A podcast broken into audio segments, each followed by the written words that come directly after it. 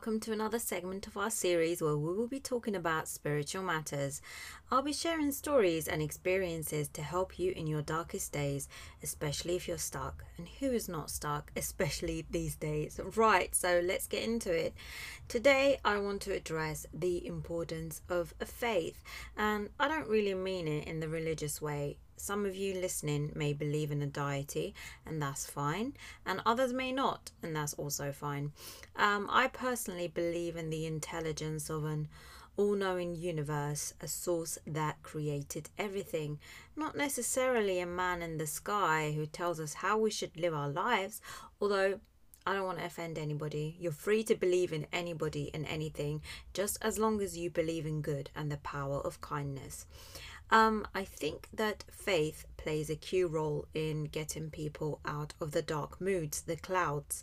Over the years, I've met a lot of people who've attended um, groups, self help groups like Alcoholics Anonymous for dependency issues, and faith plays a key role there, um, a belief in a higher power.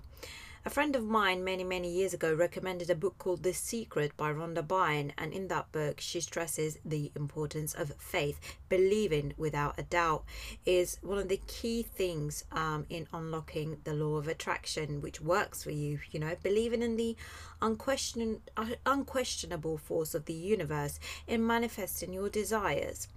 Sometimes mental health problems are caused by a lack of faith. Now, I'm not a licensed professional. I should have said that in a disclaimer. But from my own experience and those of family and friends, I do know that a lack of faith leads to a loss of hope.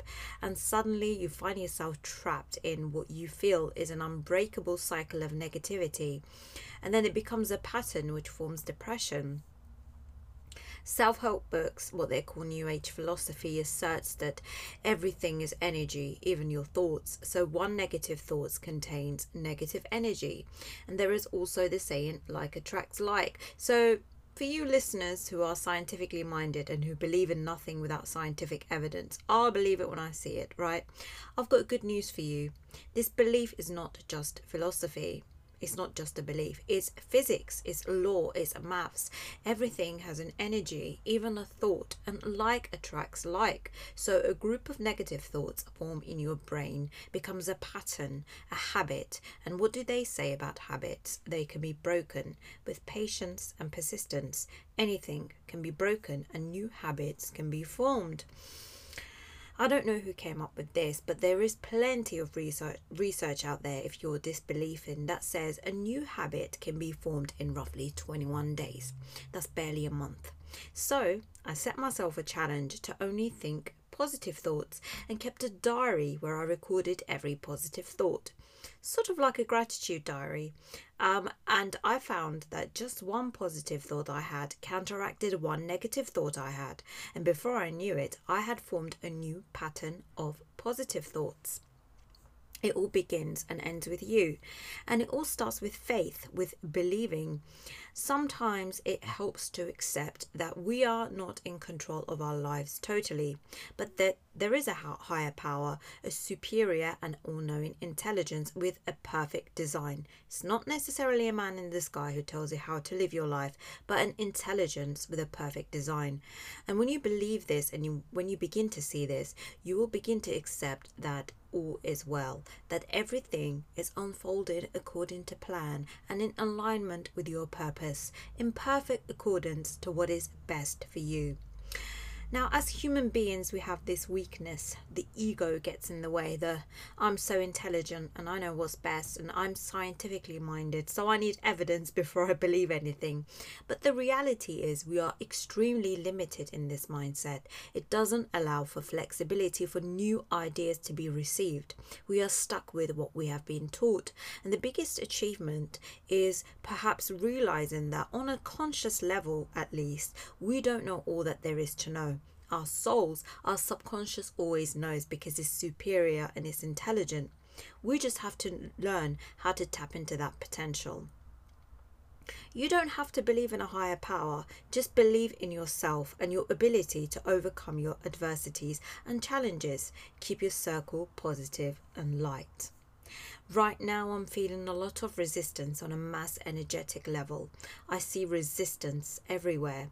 I want to keep my podcast positive and I really believe in the power of language. So I will call what we are going through post and pre chaos, before our current situation and after.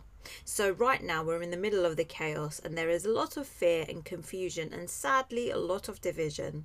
It is really such a shame um, because what we need right now is unity. Um, and love. There's also a lot of frustration and paranoia. Um, I think that the thing we need to realize is number one, we, we're not in control. We may not be.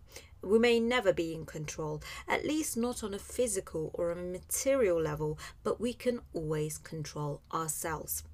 In the previous episode, I mentioned the ideas of Dr. Frankl, who writes that the least of the human freedoms is our ability to choose what we think. Nobody can take that away from us. And the law of attraction suggests that what you resist persists. How true!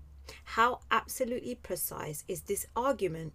So, if you imagine holding a boomerang in your hand and you throw it with such force, it comes back to you that much harder.